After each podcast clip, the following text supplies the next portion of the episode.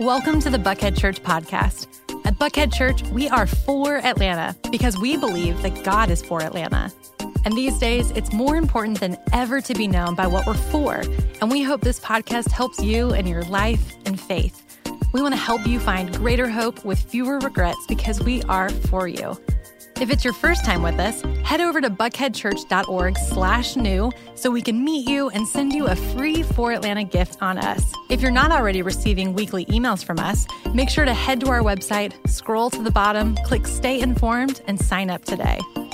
The best way to keep up with everything going on is to follow us on social media, subscribe to our YouTube channel, and download our free Buckhead Church app. But most importantly, I hope the following episode inspires you to take the next step forward in your faith journey this week. Enjoy. So, um, do you know who, it's, who it is uh, virtually impossible not to like?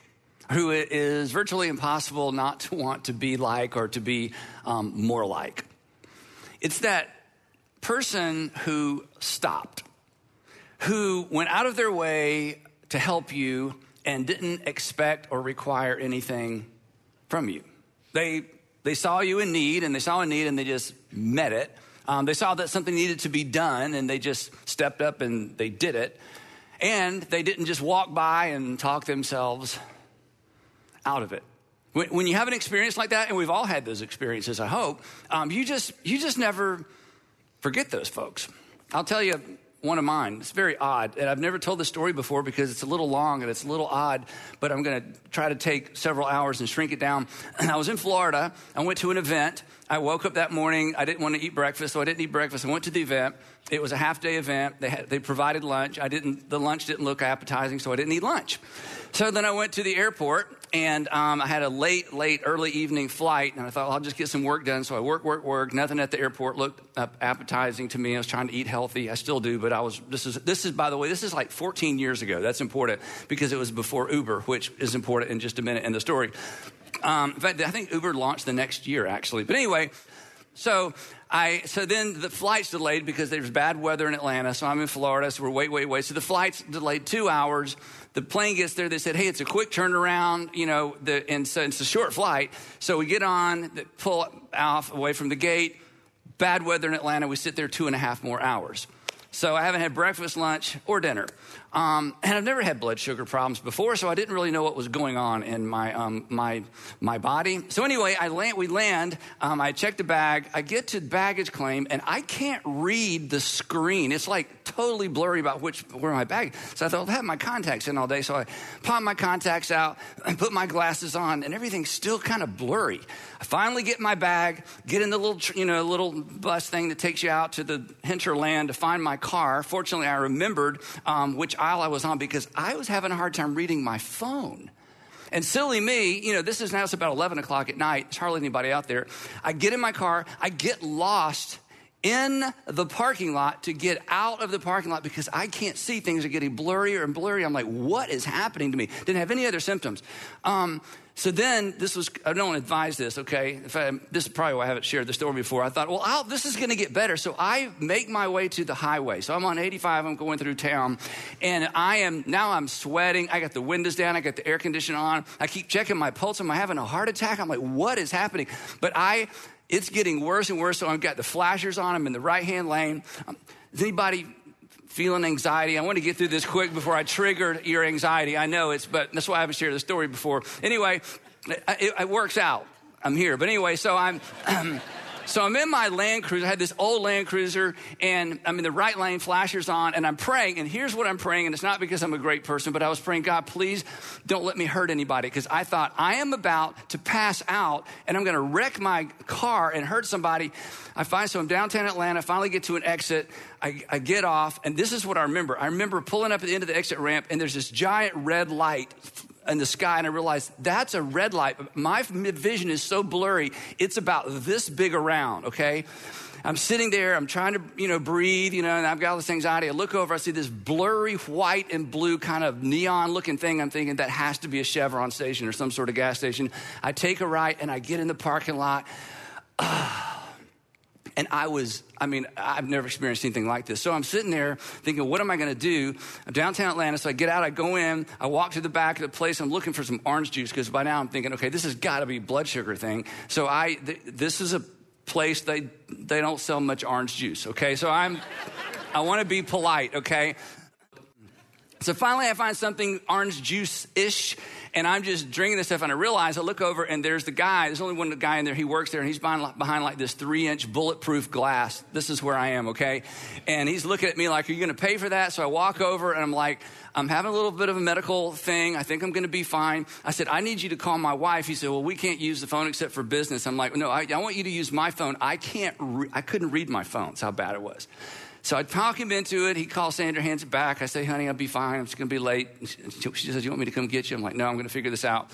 Then I'd say, and now I need you to call me a cab. He's like, well, we can't. This is just a business. I said, we've covered that. I said, here's my phone. You know, I mean, I was polite and he was trying, but you know, he's like, what's this crazy guy? And I'm all dressed up, okay? And it's, you know, it's midnight and he's wondering what's going on. And he has seen everything, I think. Anyway, so he calls a cab. So I'm waiting, waiting, thinking this is going to get better. It's not, you know, it's hard to tell if it's getting better, but I'm not about to get in my car and drive. Okay, that was not an option.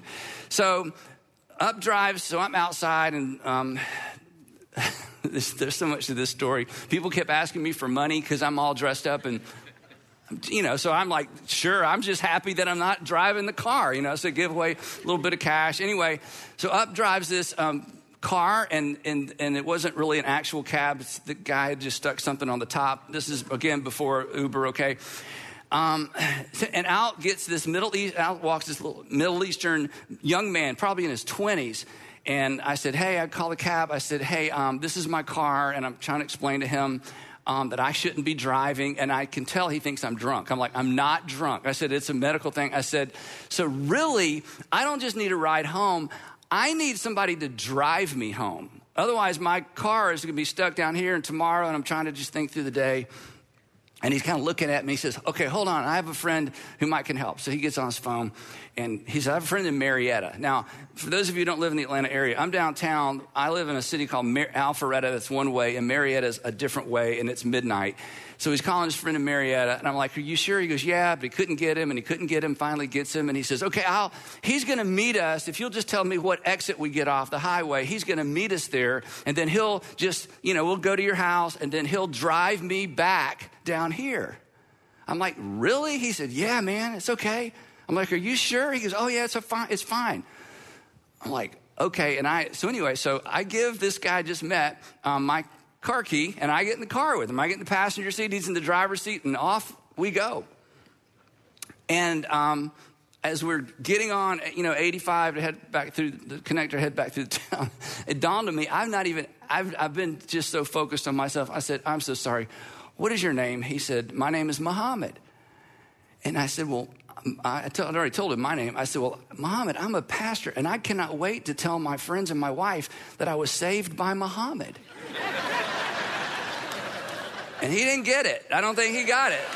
I just thought, this is perfect. I'm being saved by my. So he drives me all the way. So we finally get to the exit. By this time, I'm, you know, I can see. I mean, I law. It was terrible. I, again, I learned later. This is if you get to that part of blood sugar issues, you, there's only two more levels, and then you're out. So I, it was bad. But anyway, so we get to the gas station. I said, hey, you know, just pull over right here. Tell your friend to meet us here. Um, and so it took about 30 minutes for his buddy to get there. I mean, they've gone way out of their way for this stranger. So I go into the gas station there at the new exit, the ATM, and I'm going to get out all the money I can to give these guys. I'm so grateful. All I could get was $200, which, and, and he didn't even want to take that. He's like, oh, no, no, no. I'm like, are you kidding me? I mean, I can't. I was just so extraordinarily grateful. His buddy shows up. I hug both of them. They're like my best friends. Thank you. You know, you, you really have, you know, I just felt like they, they both saved me. And the, and the moral of the story is when stuff like that happens, I know that's kind of dramatic, you, you just don't forget people like that because they came to the rescue. Now, some of you are listening to that story and you're thinking, Andy, that's, that's pretty dramatic. But you know what? I think it might have been better if you hadn't told us the guy was Middle Eastern and his name was Muhammad. You could have left that part off. And if that bothers you a little bit, you're not going to believe what Jesus says in today's episode of part four of investigating Jesus. Investigating Jesus, how we know and why we follow. Now, um, as we've said throughout this series, this is, these are really important issues right here because we're asking the question how do we know there's anything, there's even anything to the story of Jesus? And if there is something to the story of Jesus, why should we bother to follow? Because the invitation to follow Jesus is all encompassing. It includes your time and your money and your relationships and your career and your school. I mean, following Jesus, it's, it's an all or nothing kind of proposition. So, for modern people to consider following Jesus, I mean, we better have a really, really, really good reason. And the other reason it's such an important issue is because Christianity, Christianity, or I should say the credibility of Christianity, actually rises and falls on the identity of this single individual, Jesus of Nazareth.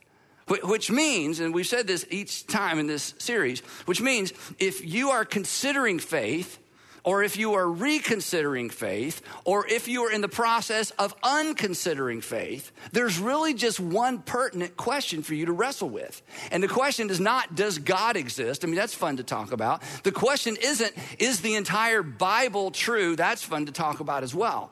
But the issue when it comes to Christianity really boils down to this Is Matthew, Mark, Luke, or John a reliable account of actual events? And if any of these one, if any of these four accounts of the life of Jesus are true, then regardless of what you believed in the past or where you've been or what you've done, you should sit up straight. We should all sit up straight and pay attention because if these are any one of these is a reliable account of actual events, then what Jesus did actually, he, he actually did, or what it says that, that Jesus did, he actually did, and what he taught, he actually taught. So the issue is one or more of the gospel. So all of Christianity rises and falls on that question. So in this series, we're actually just exploring one of the accounts of the life of Jesus written by Luke, named actually for the author Luke, who apparently was a first century doctor who knew the main characters in the story of Jesus. He knew Peter. He traveled all over the Mediterranean rim with the apostle Paul. He knew James, the brother of Jesus. And right up front, as we've said throughout in, the, in his gospel, right up front, he tells us that he's not writing religious literature. This isn't sacred religious literature. He, he's actually just documenting someone's life, the life of Jesus of Nazareth. And he wasn't alone because the events surrounding the life of Jesus were so amazing, were, were just so um, life changing, and not just life changing, but culture shifting. The story had to be told. So here, here's what he says at the very beginning of his account of the life of Jesus. He says, Many, I'm not the only one. And many isn't four. Many have undertaken to draw up an account of the things that have been fulfilled or the things that happened among us, right here among us, just as they were handed down to us by those who were from the first eyewitnesses and servants of the word. So Luke is not writing the Bible, Luke is just telling us what happened. And later, this first century document would be included in the documents that make up what we call the Bible. So he starts off by detailing Jesus' birth. Then, as we said in part two, then he introduces us to the warm up act, John the Baptist. And then he gives us a summary of Jesus' entire life mission. He said that Jesus said this I must proclaim, I must proclaim the good news I must proclaim the good news of the kingdom of God. That is why I was sent. So Luke's like, here's Jesus' mission statement to proclaim the good news of the kingdom of God. And we said last time, if the version of faith that you were raised on or raised in, or the version of faith that you're a part of right now, if it doesn't strike you as good news, it's probably not the Jesus version.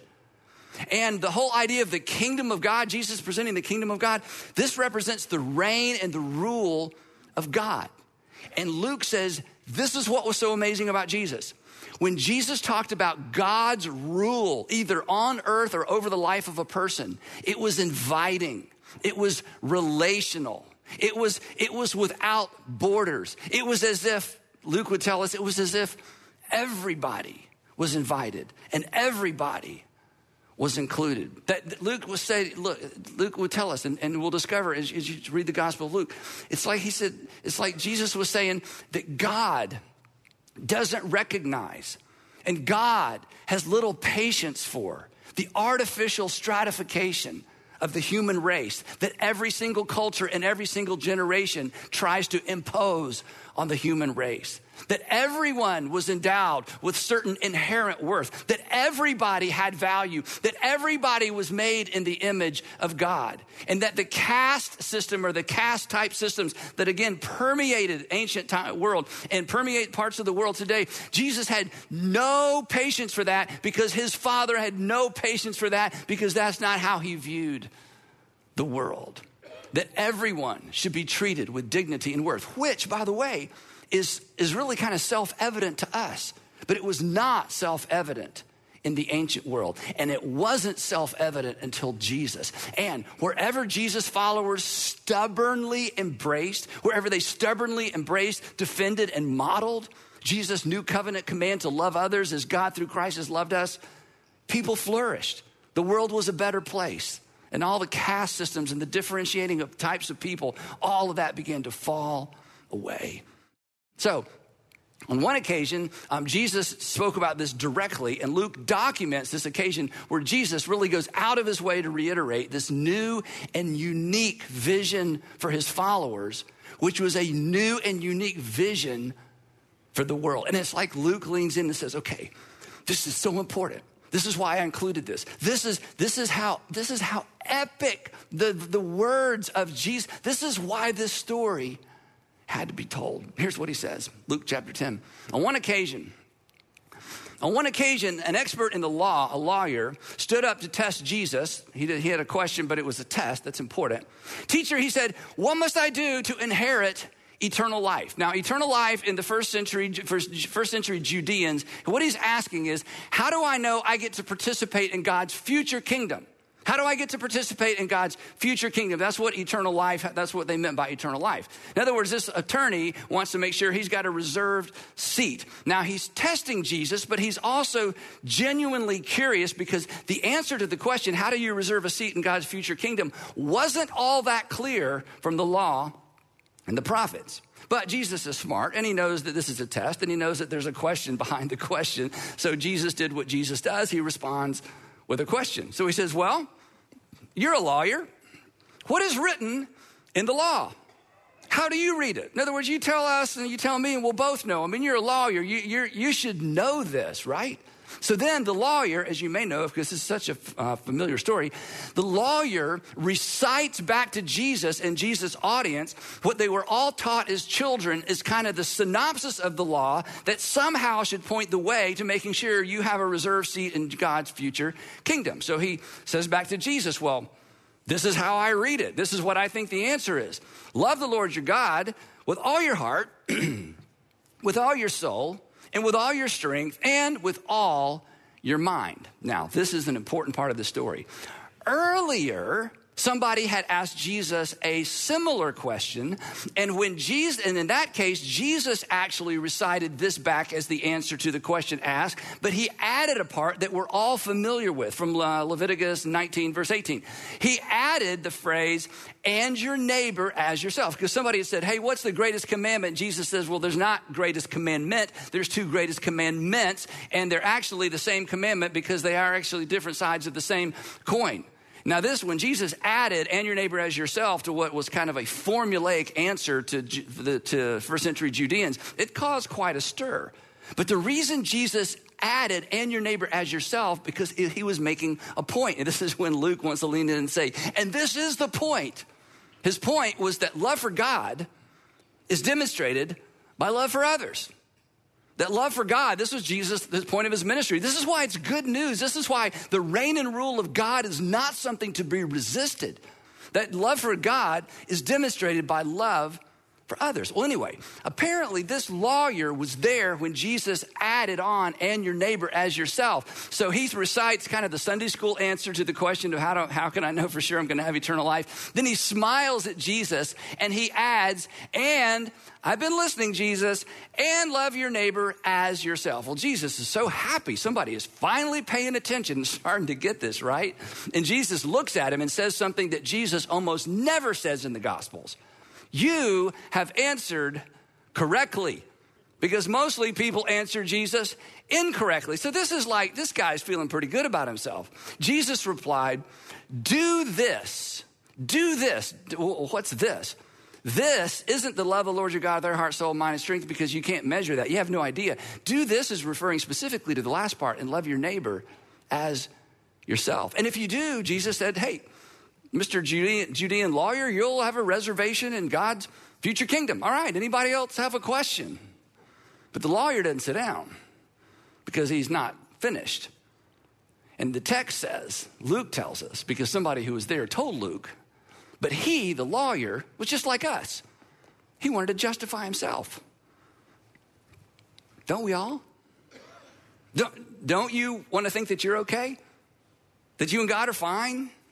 That you and God, you know, it's all worked out, you know? That you and Jesus got it all worked out, you know? Eric Church says, me and Jesus got that all worked out, you know, right? Isn't that how we are? Or don't we all want to justify ourselves? Of course we do. So he doesn't sit back down. He, he says, so he asked Jesus. This is the second part of the question. Okay, all right, if I'm going to reserve, you know, spot in God's future kingdom, I got to love my neighbor as myself. But you, we, you, you got to be more specific than that.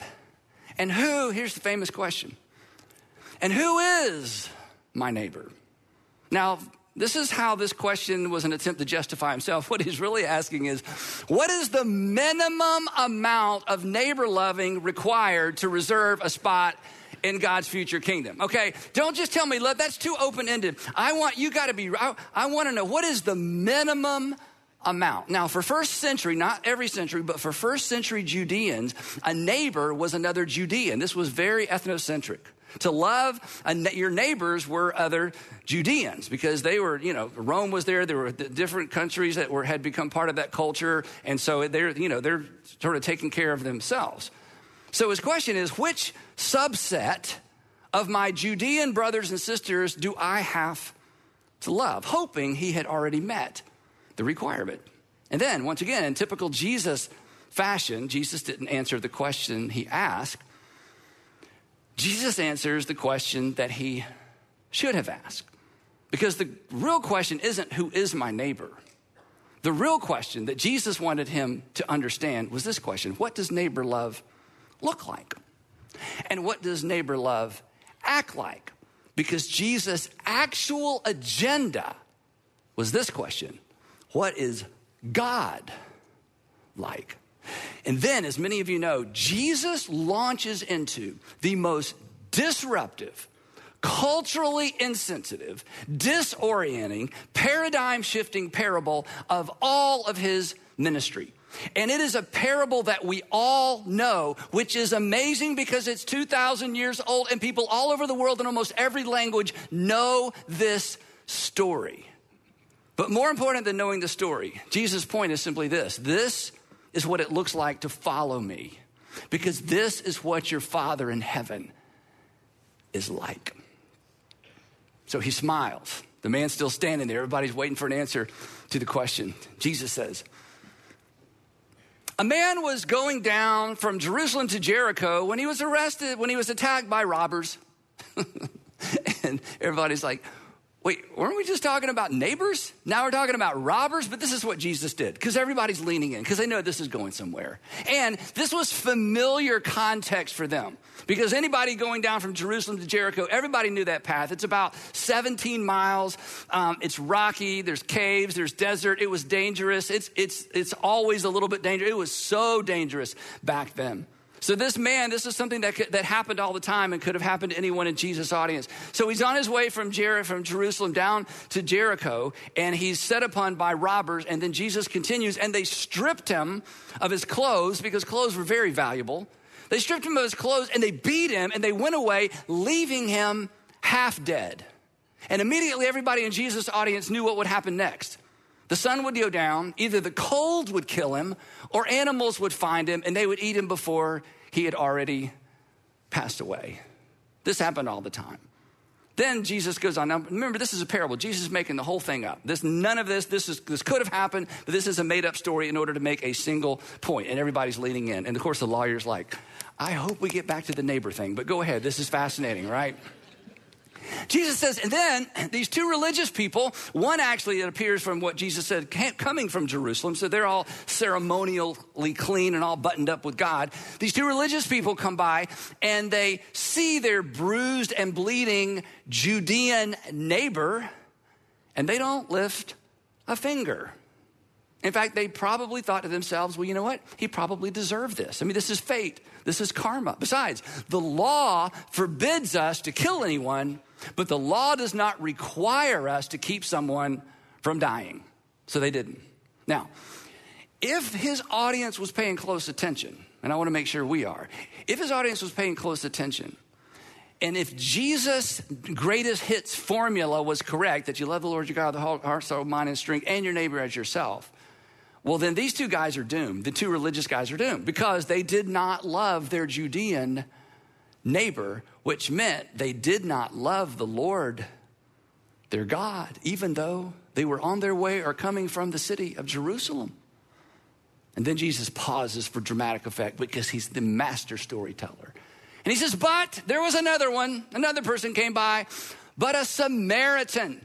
Now, everybody in Jesus' audience is like, oh, you know, because they probably assumed if this was a real story, a Samaritan is probably who robbed the guy to begin with. Because the Judeans and Samaritans, as you know, if you grew up in church, didn't get along. In fact, Judeans considered Samaritans the least respectable of all people. And consequently, as you would imagine, the Samaritans kind of returned the favor because of how they were looked down on and because of how they were treated. In fact, two days before Jesus tells this story, Jesus and the disciples are going to go through Samaria on their way to Jerusalem instead of going around. And um, so they, he sends a couple of his disciples ahead to a Samaritan village and asks permission if they to spend the night there. And the Samaritans tell Jesus and his disciples, You're not welcome here. You're on your way to Jerusalem, and you're Galileans or Judeans, and you are not welcome here. And James and John, Jesus' two disciples, come to Jesus. This is amazing. And they say to Jesus, Jesus, they won't let us spend the night in their Samaritan village. Is it okay if we call down fire and destroy the whole village? Jesus is like, What? Yeah, let's just kill them all. It's like, oh. God, I thought we were further along than that. It's like, no, we're not going to call down fire and burn up the village. The point is, there's a lot of a lot going on between Judeans and Samaritans. And now Jesus, it looks like he he's looks like he's about to make a Samaritan the hero of this parable. But a Samaritan. And his audience is thinking, wait, wait, wait. Surely you're not about to make him the hero. But he did. But it's even worse than that. If you paid attention to Jesus' parables, and I don't know that Jesus' audience did, but his uh, disciples certainly did. Because in every single parable that Jesus would tell, there is someone that represents God the Father. And the disciples, Peter and the guys are like, oh no, oh no, oh no. He's about to make a Samaritan the God figure in the parable. We're never going to get this venture off the ground. Does he not understand our culture? I mean, this is like the worst thing he could do. But a Samaritan, you know this story, as he traveled, came to where the man was, and when he saw him, he took pity on him. He did something. And then Jesus makes this Samaritan out to be the extra mile. Are you kidding me? Who would even think about doing that variety of hero. In fact, there are six, I counted six, there may be more, six or more expressions of compassion. So Jesus just, he's just packing it on, he's just loading it on, he's just twisting the knife. He says this He went, this imaginary Samaritan who came upon this imaginary Judean who'd been um, robbed, he went to him and he bandaged his wounds, which meant he touched him. He poured oil and wine on the wounds, which means it cost him. Then he put the man on his own donkey, which meant it, you know, he had to go out of his way. Now he's going to have to walk and go slower instead of ride. And he brought him to an inn and he took care of him. And the audience is like, wait, wait, wait. The guy spends the night and Jesus just rubs it in. This wasn't a dump and run. He spent the night caring for this guy. Then the next day, I mean, the, the audience can, this is just beyond imagination. Nobody would do this. Then the next day, he took out two denarii and gave them to the innkeeper. And immediately they do the math in their mind. They're like, are you kidding? This would take care of the guy for like two weeks. You just paid like two weeks of room and board for someone you don't even know. And in the parable, the Samaritan says to the innkeeper, Hey, I got to go, but I want you to look after him.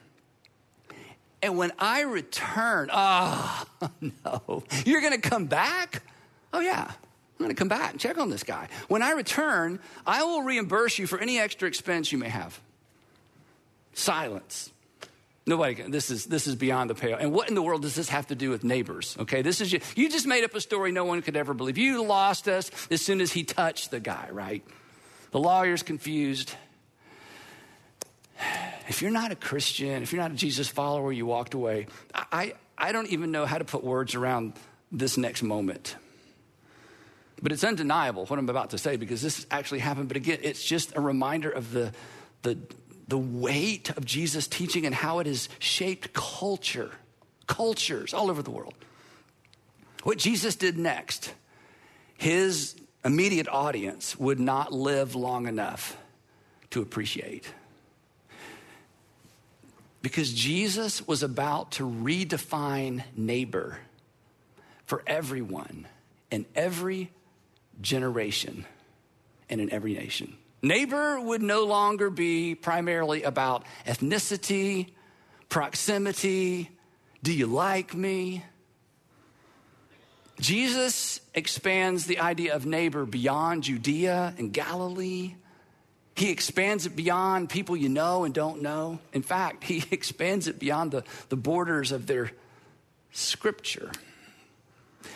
And what's so brilliant, this is why nobody could make this up. Luke is, again, Luke's just trying to, about to come off the page, like, can you believe this? And I haven't even got to the best part yet. And Jesus does all of that for every generation and every nation with one perfectly timed, perfectly created, perfectly delivered question. And it's a question that forces me, and it's a question that forces you, and it's a question that forces everybody everywhere to examine their hearts, our hearts, and our prejudices, and our contempt for folks who don't look like us, and who don't live like us, who don't believe like us, who don't act like us, who don't worship like us, who don't vote like us, who are basically nothing like us, who don't even like us. And 2,000 years later, 2,000 years later, the weight of this annoying question still rests on our shoulders. I, it's annoying. It's annoying because we all know the answer to the question and it's inescapable. So Jesus looks at the lawyer after he finishes the parable and he says this Okay, I got a question for you. You've been asking me questions. Which of these three do you think was a neighbor to the man who fell into the hands of robbers? Now, if they've been paying attention, and if you've been paying attention, and if we've been paying attention, the implication behind this question to go way beyond the excitement and the drama of the parable. Here's what the question really comes down to Which of these three loved God? Which of these three loved God with all his heart, soul, mind, and strength by loving a stranger as himself? And the problem for the lawyer standing there is this if he answers this question out loud, he's accountable to his answer. It's worse than that. If you answer this question out loud, or if you answer this question out loud, or if I answered this question out loud, I'm accountable to my answer for the question. And the lawyer, surrounded by Judeans primarily, he can't even bring himself to answer the question directly. The, the text says, Luke tells us, the, the expert in the law required, Jesus said, which one of the three? There's just three. There's two that walk by and there's one that helps. Which one of the three was a neighbor? And he's like, the, uh, the, um, you know, the, uh, the, the, uh, the one, the, the one, couldn't even say Samaritan. The, you know, the, the one who had mercy on him. The one who saw a need, met it. The one that saw there was something to do that they could do and they did it. The one that didn't talk themselves out of it. Jesus smiles, looks at him, looks at his audience, looks at me, looks at you, looks at us. He says, All right, tell you what, go. Just do that. You, do, do you want to participate in the kingdom of God on earth? Do, do you want to live your life in sync with God's activity in the world? Do you want to see thy kingdom come, thy will be done eh, on earth right now, in your earth, on your world as it is in heaven? He would say to his audience. Then just, just, just go do that. When you see a need you can meet, meet it. When there's something you know you can do, do it. Don't talk yourself out of it. Just go. They hated this part. This is maybe why he didn't say it. These are my words, not his. Just he was basically saying, just go be the Samaritan in the parable. And suddenly, neighbor love has no boundaries. And neighbor love didn't because God's love doesn't. And this is when Luke just wants to come off the page and grab me by the collar and put his hand behind your head and pull you up close and say, Can you believe this? Nobody thought this way. Nobody lived this way. Nobody could even imagine a community like that. Nobody could imagine a world like that. And Jesus asked this perfect question and by the time Luke writes his gospel, it's already having ripple effects through Judea and Galilee and Samaria. And the Apostle Paul and others are going to take it to the uttermost parts of the earth.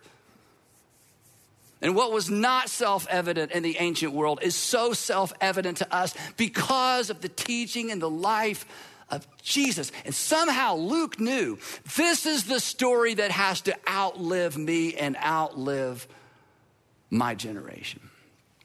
It's the story that had to be told because it was the story for everyone and every generation. Because when you hear the story, you know that if we live that way, the world would change. It would change everything. So back to us. So, which which one of the three do you think? Do I think which one of the three do you think was a neighbor to the man who fell into the hands of robbers? Don't answer it out loud, or you'll be accountable. But if you want to see God's kingdom come and see God's will be done, if you are a Jesus follower and not just an admirer, Jesus does not need any more admirers. He has plenty of admirers. He has plenty of believers. He needs doers because it's the doers that change the world. It's the doers, not even the prayers, the change to where you can walk by a wounded man and pray that somebody will stop and help him, and that is not loving the Lord your God. And I know this is challenging, and I know it's like, how far do we take it? And again, we want to justify ourselves. I get it. I want to justify myself. But do you want to change the world? Do you want to change the community? Do you want to see change? It's very simple. Jesus gave us the formula.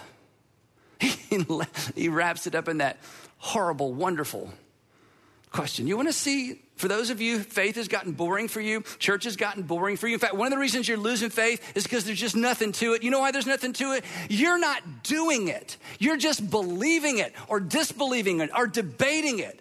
But you step into a realm when you see something that needs to be done, do it. And when there's a need you think you can meet, you meet it. And you get in a little deep and a little bit over your head, and suddenly you're praying like never before. And suddenly your faith comes to life like maybe it's never been alive before. This is the life Jesus invites us into. And to live any other kind of life is to simply be religious. You want to see your faith come alive, come back to life? Go. This is Jesus' words, not mine. Go. Do likewise. Do you know who it is virtually impossible not to like?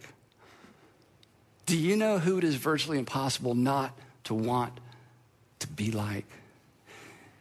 Do you know whose influence it's virtually impossible to resist? Let's be those people. Let's be that person. Let's be the Samaritan. Let's change the world. And we will pick it up right there next time in part five of Investigating Jesus. Here's how we know, and here's why we follow. Heavenly Father, thank you It's more than we can bear, and yet every single one of us have been on the receiving end at some level. Somebody who stopped, and we're your hands and feet, whether they knew it or not. So, wherever this lands with us, just give us the courage not to think about it, not to pray about it, not to be impressed by it, not to just talk about it, but to do it. And use us, Father, to move the needle in our culture, in our world. Bring back the followers so that thy will can be done now in this generation in our world as it is in heaven. And I pray that in the matchless name of Jesus, who led the way, paved the way, then paid the price so we could follow. In Jesus' name, amen.